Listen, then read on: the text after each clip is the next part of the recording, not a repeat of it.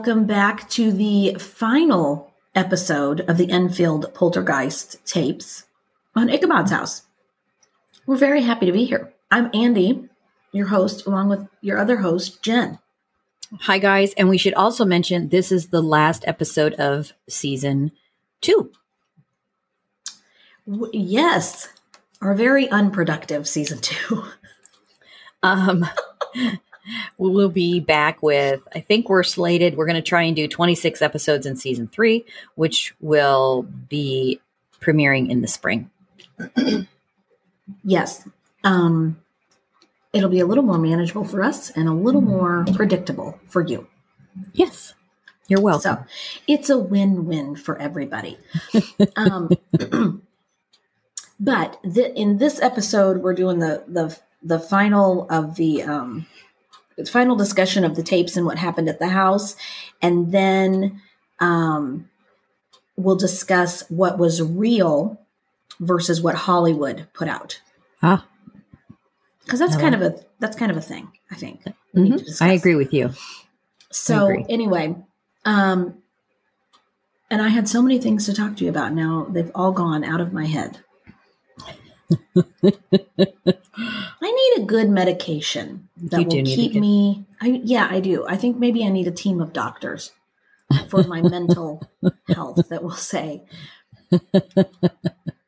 But maybe they maybe I don't because they probably institutionalize me. I think you just need to write stuff down. That's a crazy thought, but it works for a lot of If I could remember a pen, that might help. I never seem to have one of those either. Okay. See I'm what we can do about that. Right. Okay. We did have a Google and Beyond because I remember you writing something down. Did you handle that? That's your department. I'm assigning that to you. She's pursing her lips. They're pursed. Did we not write down a Google and Beyond? I don't know. I just like to make you sweat. No, we didn't write anything down. Oh, okay, good. Well, then we have no Google and Beyond for you today. Um, I do have some good Ichabod's nose, but it's been a while since I've watched them. So the first one is called Silent Night. It came out in 2021, I think. So right in the pandemic. So I don't think a lot of people probably saw it because I think it was before the movie theaters said, oh, or the movie people said, oh, nobody can go to the movie theaters, so why don't we just stream movies? Mhm. I don't think. I, I mean, this is is a good kind of sci-fi horror, not really horror, but sci-fi movie, and I think I would have watched it had I known about it. I didn't know about it. Okay. Excuse me, I didn't mean to sniffle so loud. So, anyway, it's called Silent Night. It's with Keira Knightley. It takes place in England, and it's kind of um, it, a dystopian society because basically we've ruined the as humans have ruined the planet, and there's this toxic storm cloud coming. And so the government has given people pills to swallow and they'll just fall asleep rather than dying this painful death where they'll seize and bleed from their eyes. So it's very good. hmm Not as sad as you'd think because it's a comedy. Oh, okay. Um, so anyway, it, that it's called Silent Night, and then I watched Black Christmas, but I cannot remember that one to save my life. Okay. I think it was. Oh, oh, oh, oh! I do, I do remember. It was from 1974. It starred. um Remember the chick who starred in the original Amityville Horror, Margot Kidder. Kidder. Mhm. Okay. So it stars Margot Kidder and some other people. And there's, they live in a dorm, it takes place in a sorority house. And basically it's a, it's a, it's a takeoff of, or maybe an extension of um, when a stranger calls and the call's coming from inside the house. Oh. Except they didn't really go into why the dude was weird like that. So anyway, it's just a good old fashioned slasher. Um, where are you? What, slasher? What platform are you watching these on? Oh, I watch them on Flixtor. Okay. It's F L I X T O R. Okay. So, you know, eighty nine dollars for two years gets you primo service. So it's a pretty good deal. But anyway, um, the, that's what I watch. What have you been watching? Um, so I finished watching Glitch, horrible show on Netflix. and then I have started season three of Dead to Me. Oh, Christina Applegate. Christina Applegate and Linda Cardellini, and Yes, I love both. Of them. I love them. That's a good show. Mhm. And of course, I've been doing my old standbys, Grumpy Old Men. I watched the uh, second Christmas Story movie, which was good. oh, is it good? It's good. Yeah, it's worth a watch. It's not going to be a classic like the first, I don't think, but it it's touching and cute and Good. definitely worth a watch. I heard that you, you can see everybody from the. Was that you that told me that you can see everybody from the first one in it? Yeah. Yep, they're all still characters in there, so brought them all back. I love that. Mm-hmm. That's awesome. Yes. You know, my students have been asking me, which I find interesting because they're 11 and 12 year olds, and they'll ask me, Mrs. Blickenstaff, Die Hard, a Christmas movie or an action film? oh, it's a Christmas movie. 100%. But you have to say both. It's both. Dorkos. Yeah, it's an action Christmas movie. It's an action It's- Christmas movie. Yes, and I have already watched that twice this season. Uh, I got it for Christmas last season, and hopefully getting the John Wick series this season. Crossing Oh, fingers. Look at you. I have not watched that yet. I think I need to. Chris says it's fabulous. Oh my god, it's such. I'm. You don't watch it for the acting. You watch it for the gratuitous violence and fighting and revenge kills. It's just scratches that itch. It's Okay. good. Each show, I find out a little bit more about you and how deep. I don't know what goes in your head. I don't. I am not a violent person, not in the least. I know you're I- not, which is very, it's very, so you're very non-confrontational as well. And so this surprises me a little bit that you have an itch to scratch to see gratuitous violence. Yeah, give me a good western. Um, Oh. I like revenge. I like. I really, really, really like revenge movies where the good guy or the anti-hero takes it out, goes full vigilante. I like love anti. it. I do like a good anti-hero movie. I really do. I love the um, Dirty Harry movies. I love the uh, oh hell, I'm sure Charles Bronson movies. Oh. Um, Charles Bronson. God damn it. The, you know what I'm talking about. The I Charles know. Bronson vigilante Yeah, movies. for sure, for sure. With the I guy, with the kid on the horse and the harmonica. Yeah, but he also was in some 70s movies He where he's a vigilante. His wife gets killed, his daughter gets um, raped. J- um, Bruce Willis remade it. And I'll be damned if I can think of the name of it. Well, okay. Um, yes, no, I, I, I like those as well. Hundred percent. Um, here, hold on one second. Everybody hold, please. Charles. I can look it up if you want me to on my phone. Movies. I just didn't want to lose my script. Death Wish. there we go. Well, do you need a cigarette now? Oh mean, Sure. Whoa! Phew. you feel That was satisfying. Not gonna lie. All this on a Sunday morning. I feel a little naughty now. Okay. Not even excited my dog. Yep, yep. Mommy's okay. All right. So are we ready to get rolling here? Are, are you ready? Do you need to go adjust yourself? I'm I'm good. the I'm bathroom. Are good. you okay? I'm good.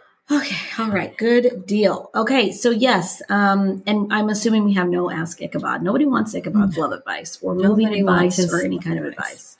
He is just kind of a floating head with a bunch of pins stuck in him. So what are you gonna do? I think next spring, let's um, ornate his pins with a flower on each one. Let's hot glue a flower on each pin, and then maybe people would find him a little more welcoming. Maybe. Okay, Maybe he'd be a little more approachable. I think so. All right.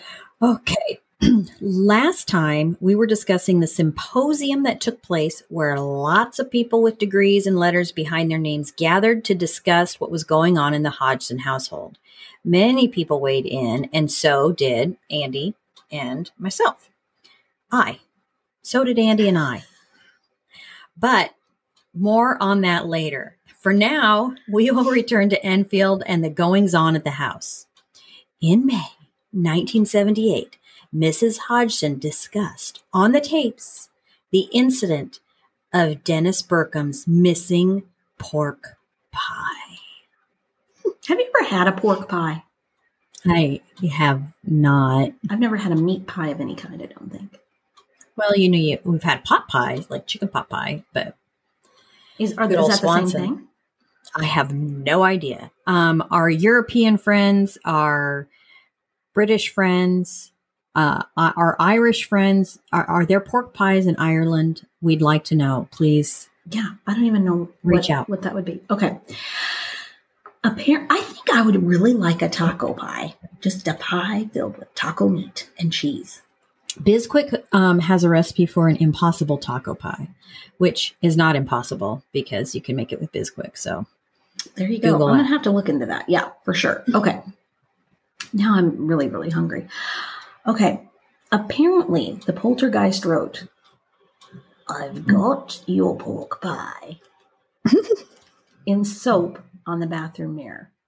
Is that anything like, I've got your deuces over here? I don't even know what that means. I'm just, is it like a threat? I think it's like a threat. I, I have no idea. Apparently, he wrote it, he or she wrote it in soap on the bathroom mirror. Pools of urine and excrement kept appearing in the bathroom and the kitchen, Jen. Grosse didn't believe it was the children spreading the excrement, however. There was also urine and excrement left on the toilet seat, which that could totally be kids. Um, Mrs. or a husband, not gonna lie. Hmm. Uh, Mrs. Hodgson stated she thought it was Mr. Hodgson doing all of this fussing about. But he wasn't living there, right? Right. So she thought he was just coming in and smearing shit all over the place, and then I guess so. Um, Okay. They had the urine and the excrement analyzed. Dun dun dun. It belonged to a cat. did they have a cat? There was never any mention of a cat, and you know, I- That's so freaking disgusting. so, So, yeah, maybe somebody maybe was letting was- in. yeah, maybe a stray was just coming in and spraying and shitting all over. It's interesting that it would hop up and shit on the toilet seat, though. That's really repulsive. I think that's kids. oh my god, Boys. that's so gross. Yeah, Yeah. Okay. Mrs. Hodgson continued on, speaking into the recorder, listing the others going on. The kettle lid flew off, a plastic spoon bent, fires in the kitchen occurred, milk bottles and fairy liquid were lined up on the floor, crockery and cutlery were arranged when the children were not present, because God knows children would just throw them all helter skelter and pell mell and willy nilly. A big puddle of water appeared, and the laundry basket jumped. Oh, crikey! Well, it sounds like a Saturday afternoon at Andy's house. it really does. True story. 100%. Uh, so throughout the year, the same types of things kept happening. And in October, the activity started to die down, but wasn't completely gone. Playfair decided. Oh, I I do have to um, pause here for a second. Have you seen the? Okay, so they made a series of the Enfield Poltergeist on Prime. Did we talk about that yet? Mm-mm. Okay. It seems to dive into a lot of the background happenings that happen between Playfair and Grosse. And Playfair is played by the dude that played in Pride and Prejudice, the Prejudice, the version with Keira Knightley as Elizabeth Bennet. And he Okay. is so good looking. Who did he? Who who was he in Pride and Prejudice? Mr. Darcy. Mr. Darcy. Oh, I love that guy. Okay, so it's on Prime. He has like the best thighs. I would like to see his thighs bare. I'm not gonna lie. I'm a thigh girl. What can I say? My You husband has girl. fantastic thighs. Um. So anyway, yes, Okay, and it's it's on Prime. it's on Prime, and he's lovely.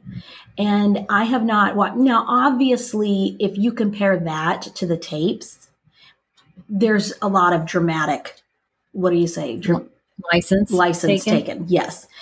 I don't think that the things that are shown in this show are what happened, obviously. But it makes for a good show, and you get to see a little more of interaction between Playfair and Grosse, which is good. So, anyway, I just wanted to say that the Playfair in the show was a watch. Not. He's got it going on. Okay. I think he does personally.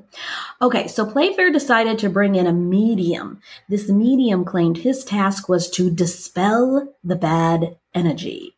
He claimed that at the Enfield house, he had an OOBE. Ouch. An, an oob. He had an oob or an ube, ube, um, an out of body experience. He stated he saw a 24 year old girl and something about her head. We're not really clear on that, just she was 24 and she had something going on with her head. He said he also felt tension and something in Grosse's aura that had a strong psychic influence. So he decided to give him a back rub and see. No, no, I'm. Why don't I? I'm just going to lay on you. Just going to lay on you. Have you ever been mesmerized? Let's go to bed. Let's take off our clothes and talk. been talk. Mrs. Hodgson, we need your room. You're going to sleep on the couch because the two of us, we need to talk. The two men, we need to go and talk. okay. The medium, this medium told Grosse that it was his own daughter named Janet that was haunting the house, which, if you remember, Grosse lost his daughter. She was young. And that's what kind of pulled him into this field was because he really was looking for a connection with his daughter who had passed on. So this was this was pretty convenient for Grosse. Um, the medium also said that the haunting was now over. It was all done. He declared it done. He declared it done. hmm This house is clean. Yep. Okay. Well, Playfair stated he called bullshit. He stated he did not believe Janet Grosse was the one haunting the house, nor did he believe it was all over. Maurice Grosse, however, did believe both counts. It's interesting though because Playfair left after the discussions with the medium were over. Even though he didn't believe the haunting to be through, he left. Grosse did believe the medium, took everything at face value, but still returned many times to record sessions with the kids. That is odd. Right? I just, Yeah. yeah, I just thought that was odd. Okay, in April of 1979, Grosse recorded Mrs. Hodgson saying that she saw a door handle turning by itself and heard hmm. knocking and then a bang as the door hmm. shut by itself when the children were asleep. My ghost just keeps locking our doors, whether we're Yeah. inside or not, which is weird. Super weird. Other incidents include the kitchen scales moving up and down the wall and a key turning of its own accord in the back door. She stated that she was more scared now than she had ever been before. She heard a disembodied male voice as if someone was behind the wardrobe, which then fell on the bed. And that's kind of a So the big wh- deal. The whole wardrobe tipped Mhm. over and yeah, wardrobes are big. Very I mean, big. hmm And even if it's a smaller wardrobe, it's still going to be big. yeah. I yeah. mean, and so I'm wondering if I don't know because the men left, so now you have you have the poor weak women in the house all by themselves mm-mm. without any male protection. So I don't know. You know, it's just interesting to me. Or maybe they're maybe they were scared because the men left and that gave more power to the poltergeist. I don't know. maybe. Maybe.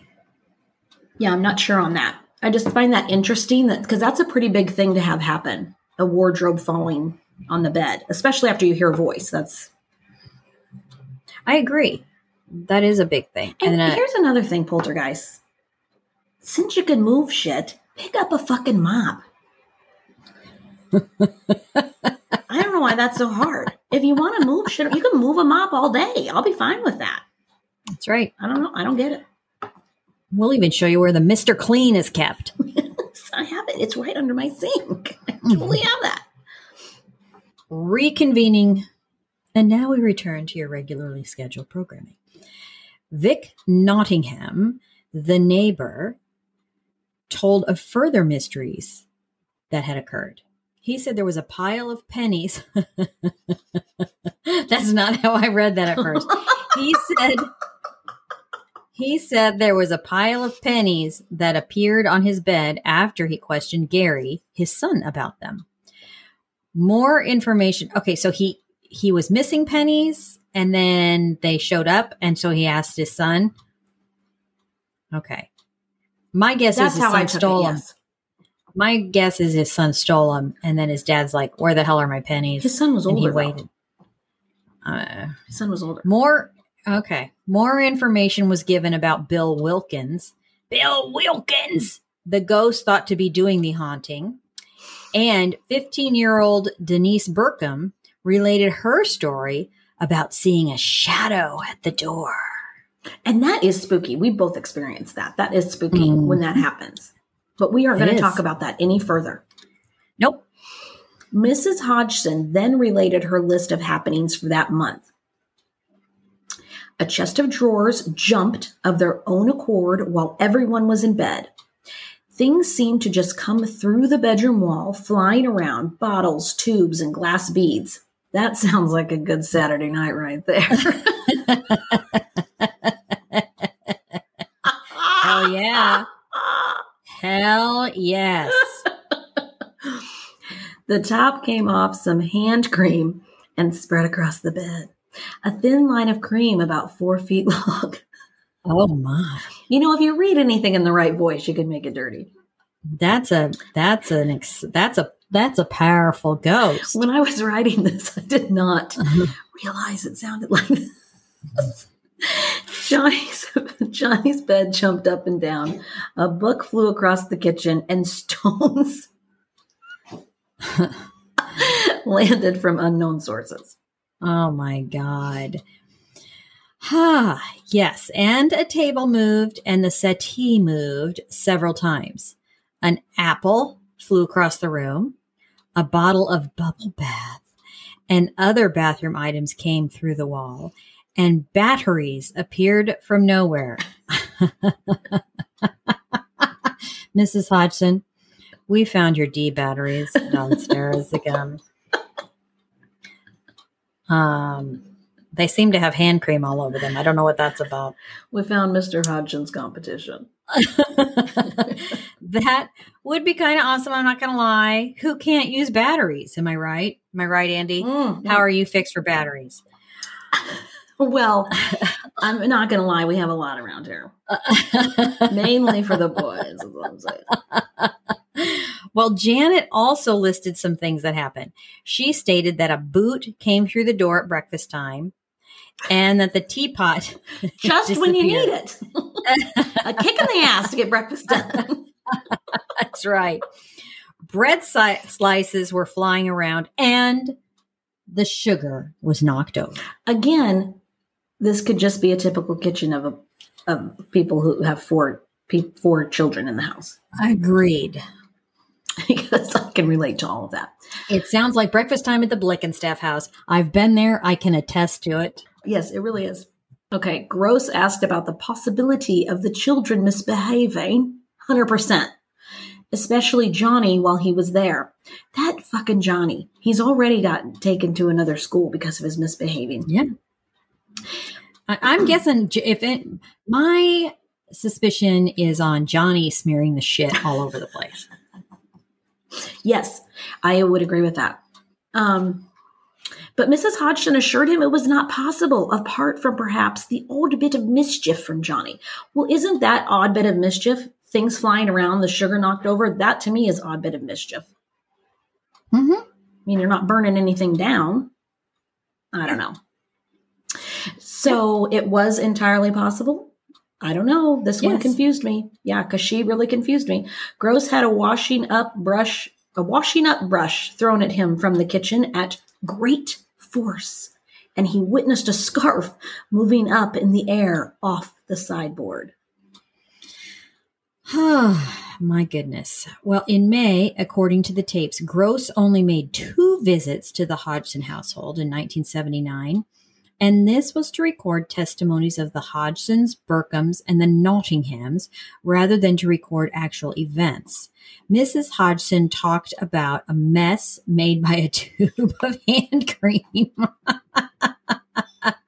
but Johnny was present at the time and said, Ma, I swear I didn't touch your lotion. I wasn't in the bathroom. It wasn't me, for God's sake. It wasn't me. I swear to God, I never tossed off. I never tossed off. Okay, Johnny was present at the time, and what's more, things were found concealed in Billy's bed. Hmm. Oh. Hmm. More lotion, perhaps. Who knows? More lotion, perhaps, and naked pictures, perhaps. I'm going to have three teenage boys in this house at the same time. Thank God none of them have hit Yes. puberty yet, but good Lord. I'm going to send of- to Aunt Jen. Summer Buscle Camp Nope. is what's going to happen. No, thank you. No, thank you. Our water bill's going to go up so high. Yeah, going to be a lot of chafing. And then a lot of lotion. And then a lot of chafing, a lot, A lot of lotion. lotion. It's, it's, it's a never ending cyclical cycle. Cyclical cycle. Mhm. Is that redundant? I don't know. okay. They did agree that Johnny was probably responsible for some incidents and that it was quieter when he wasn't around. Hand to God, I can relate to that. Janet's Hmm. voice came through now and then, and six.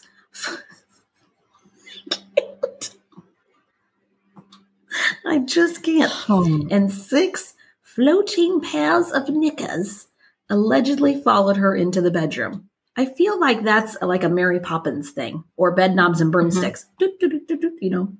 Yes, I can picture it as well. Um, Vic Nottingham and John Burcham both related events from the past. So that's what they were, yes, talking about. So go ahead.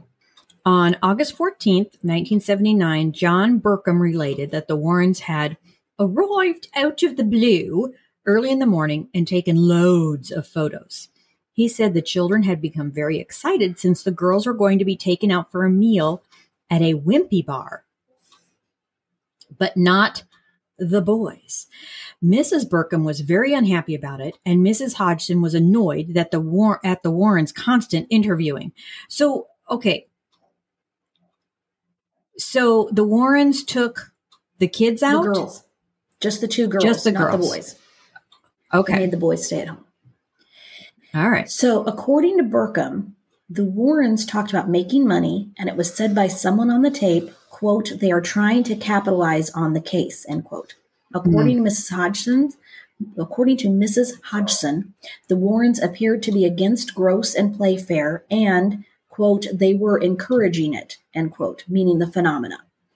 Janet threw some hmm. tantrums, and Mrs. Burcham said that half the voices were fake.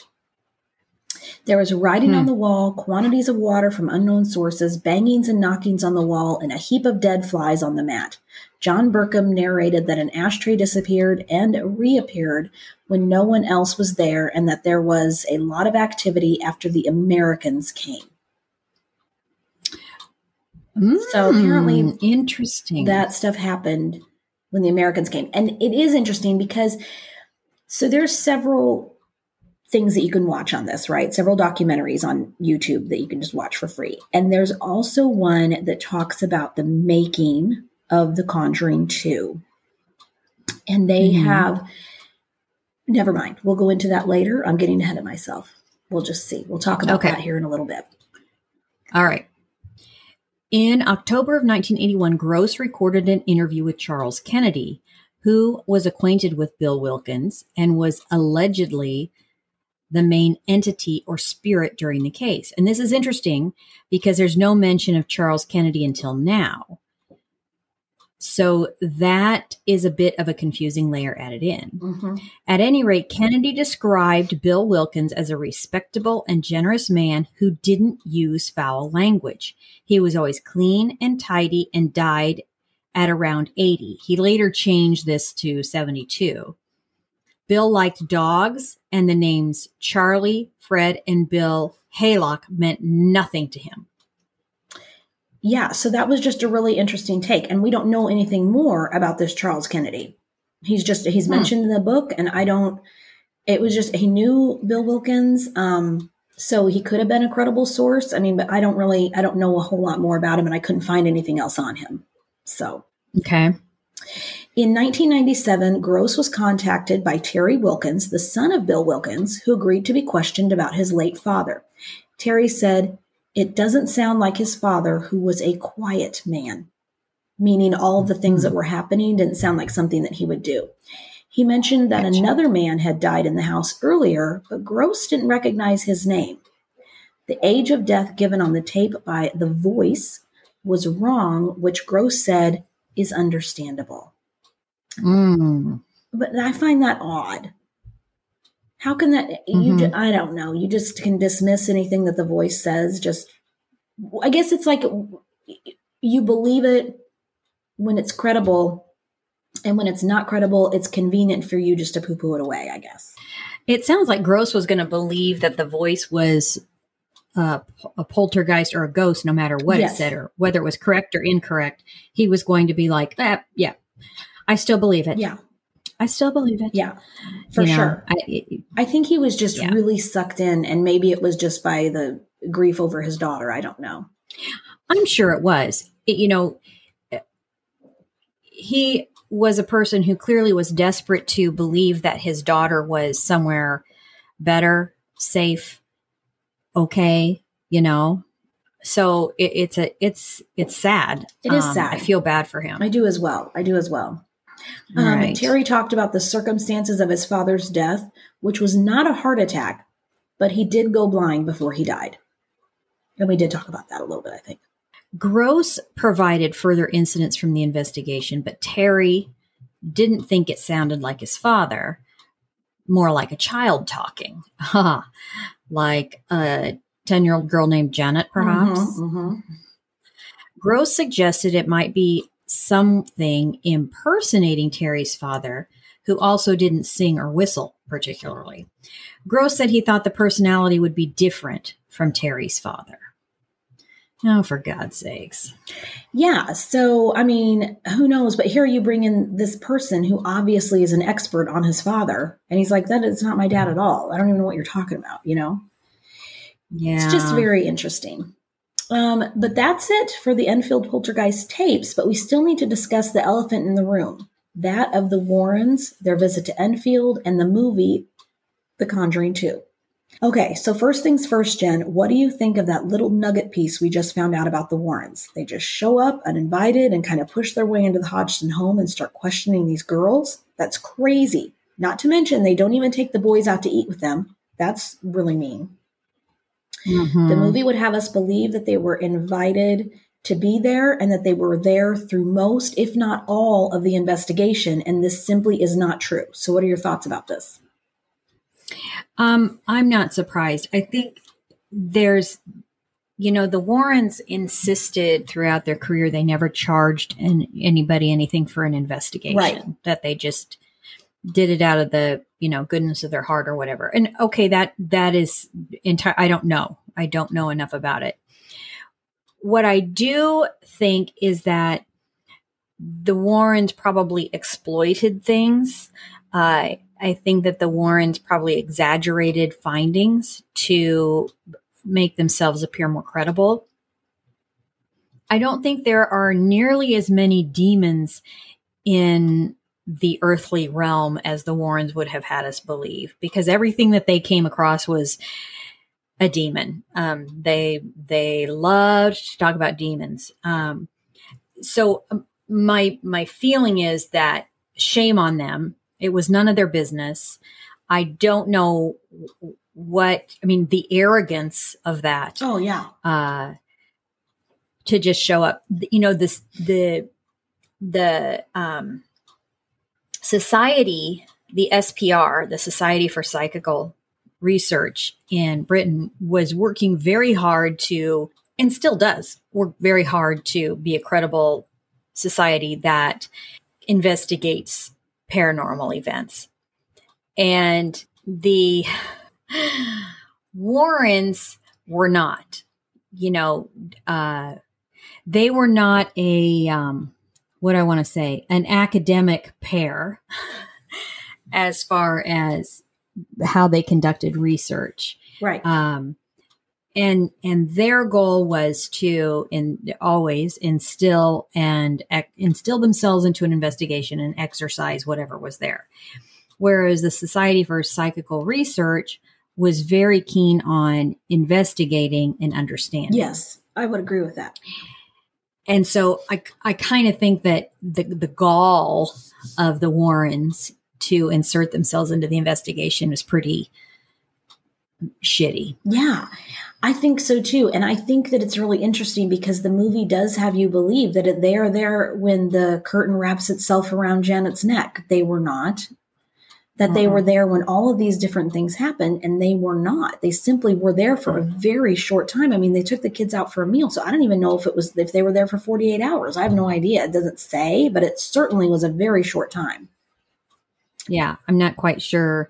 And who knows? Maybe they, you know, to expand on their um, resume, you know, to make it a situation.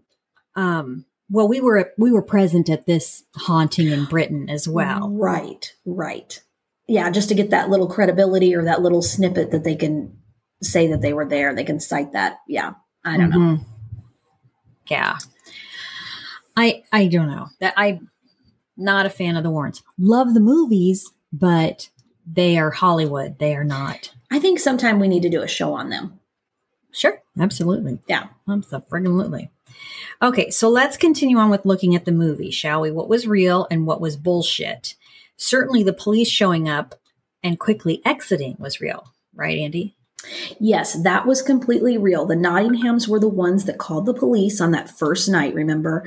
And they came to inspect the house. They witnessed a chair slide across the floor about a meter on its own, and then quickly told the family that basically there hadn't been a crime. No one's broken the law. So good luck. Stick it up your arse. We're out.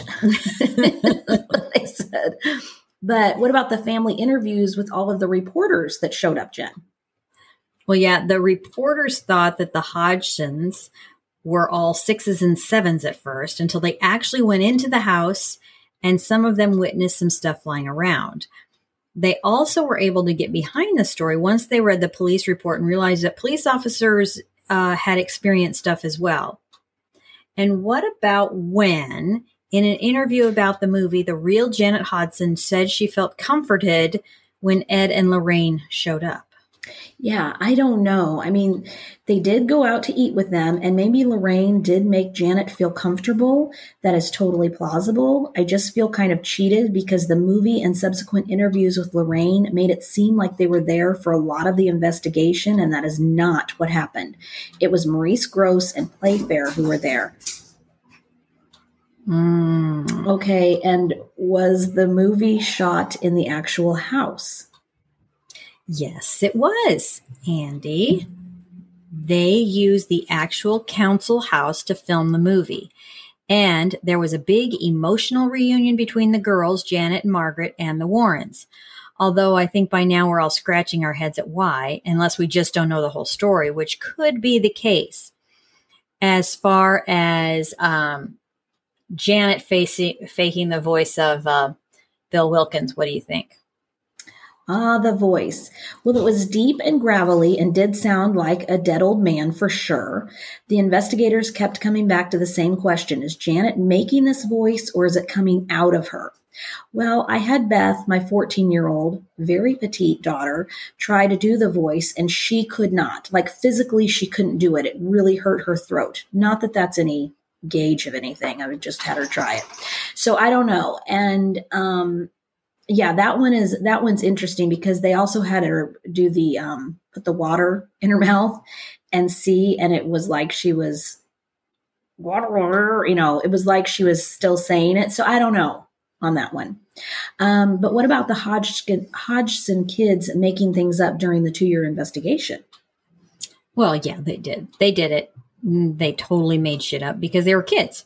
It was a challenge to them. They wanted to see how much they could get away with. And I don't believe, I really don't believe they understood the severity of the situation. Because, I mean, how could they? They were just kids who are innately narcissistic and sociopathic. They are. Um, They are. Okay. So, Andy, what about the strange knocking and tapping? Did those actually occur? Yes, they did, actually. Sometimes the people who heard them could tell where they were coming from. Other times it just seemed as if they were coming from out of nowhere. But several people outside of the family experienced the knocking and tapping, and this is a valid occurrence. Mm. Okay, Jen, did dozens of crosses actually turn upside down? No, this did not happen. And it actually didn't start out as a sign of evil either the first account of this ever happening was when St. Peter was crucified. He said he wanted to be crucified while upside down on the cross. He felt that he was not worthy to be crucified in the same way Jesus was. So there's really nothing horrific or horrifying or anti-Christical um, about a cross being upside down. That I think you just made up a new word. I did make up a new word. Um, okay, so did Peggy, the mom, actually go to the neighbors for help, Andy?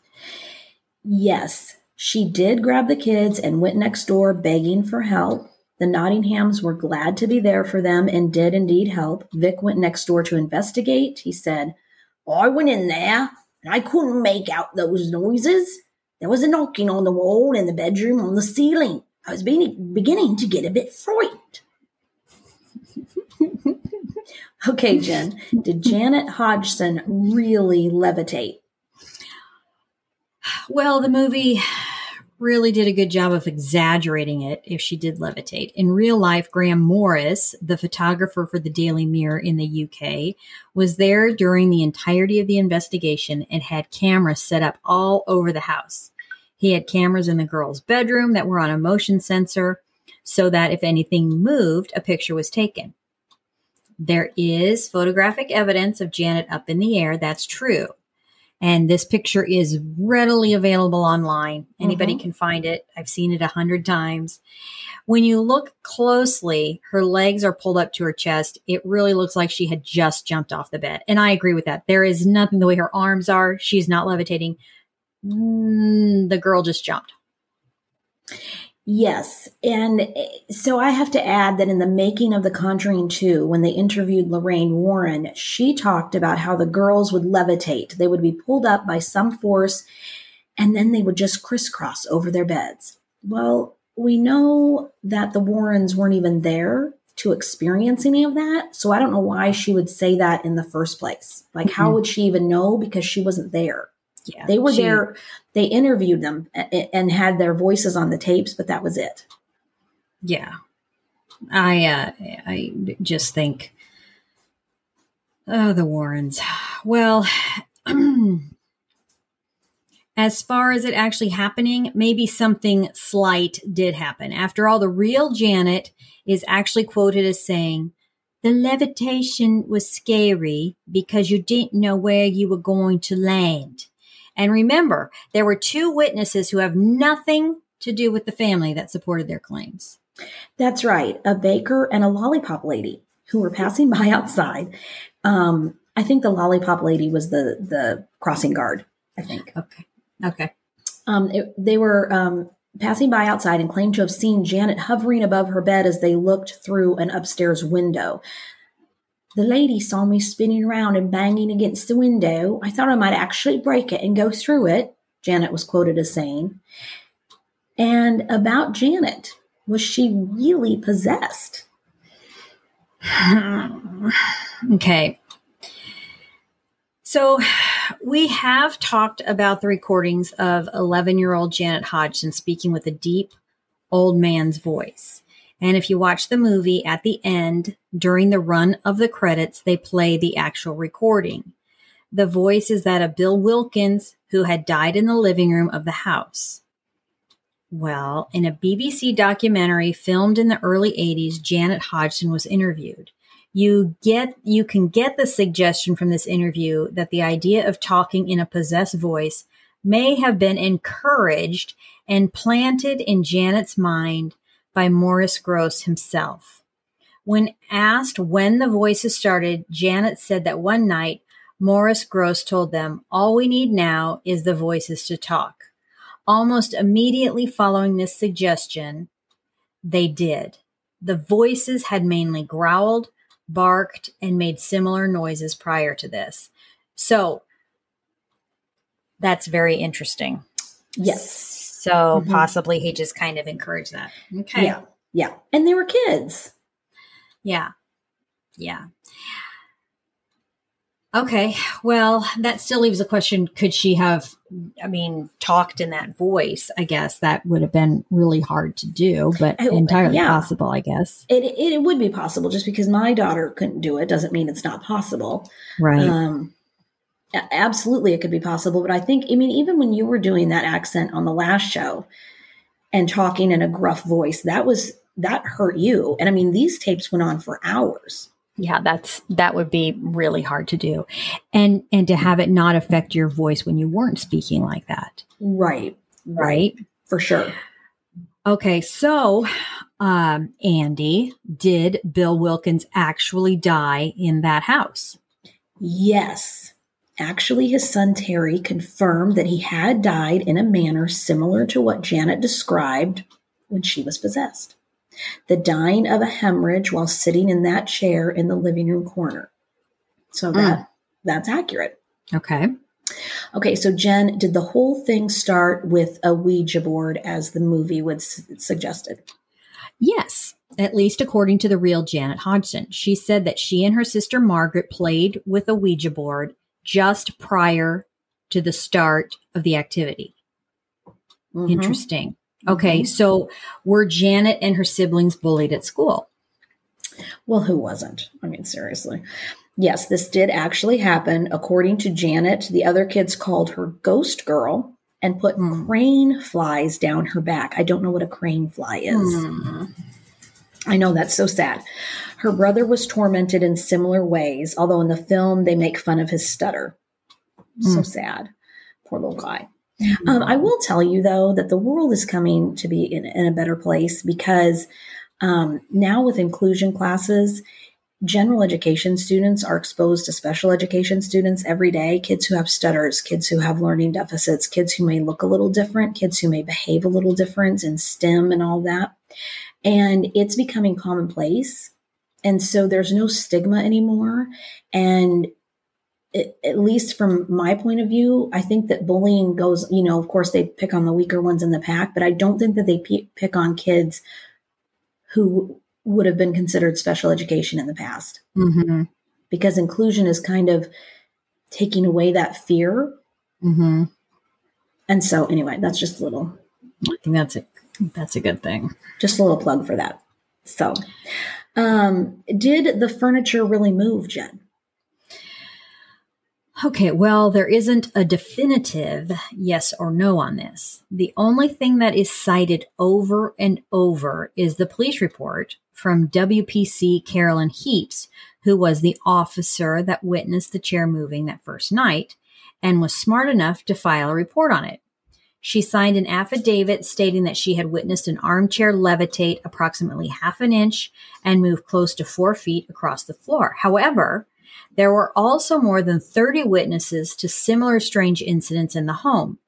There wasn't just furniture moving, there were objects flying around, cold breezes, physical assaults, pools of water appearing on the floor, graffiti, remember the soap, and the best one, matches spontaneously igniting. Boom. After this report, did the police do anything to help Andy?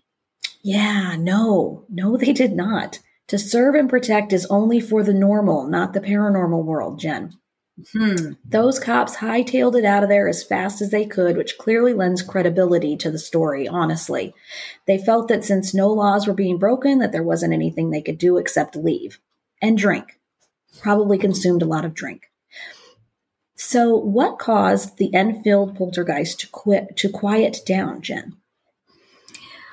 Well, Andy, the real Janet Hodgson believes it was a priest's 1978 visit to the family's Enfield home in North London that caused the haunting to calm down, not the Warrens, as Hollywood would have us believe. Though the occurrences did not end completely, Peggy still heard noises in the house from time to time. And Janet's brother Billy, who lived there until his mother passed, remarked that you always felt like you were being watched. What happened to the family after the paranormal activity subsided? Well, when the activity subsided and the press attention faded, the family faced various challenges. Janet married young after leaving home at the age of 16. Her younger brother Johnny died of cancer at age 14. Mm. The hmm. family's claims of something paranormal being present in the house lasted all the way up until Peggy's death, at which time Janet's brother Billy moved out of the home. Janet lost a son who died in his sleep at the age of 18. She says that she didn't want to re- resurrect the painful memories of the Enfield poltergeist events when her mother was alive, but that she is now ready to tell her story. And that was the interview that um, it, they're all over YouTube. You can just Google her and, and uh, hear all about it. Hmm. So, how does the real Janet Hodgson feel about the movie, The Conjuring 2? And what have families who have lived in the home since think about it? The home, I mean, not the movie. Janet was actually less than thrilled when she learned about the movie. I wasn't very happy to hear about the film, she said. I didn't know anything about it. My dad had just died, and it really upset me to think of all this being raked over again. And after the real Peggy Hodgson passed away, Claire Bennett and her four sons moved into the Enfield home. Like Janet's younger brother Billy, Claire claimed that she always felt as if someone was watching her. During the night, her children would get woken up by voices coming from downstairs. She then learned about the Enfield poltergeist that had supposedly haunted the home. The final straw came when her son Shaka, 15, woke up and saw a man enter his room. They moved out the next day after being in the house only two months. Whoa. Yeah, and that's different than the um, Amityville horror because the Amityville horror, everybody who's lived in the house after who was it? What are those people's names? I can't remember. The Lutzes. After the the Lutzes, after the Lutzes, they all say it, they didn't have any experiences and that nothing was n- nothing bad happened, no hauntings, nothing. So right. this is really interesting. Agreed. Yeah. Agreed. Wow. Fascinating. So that wraps it up for another poltergeist possession story. Any final thoughts, Jennifer?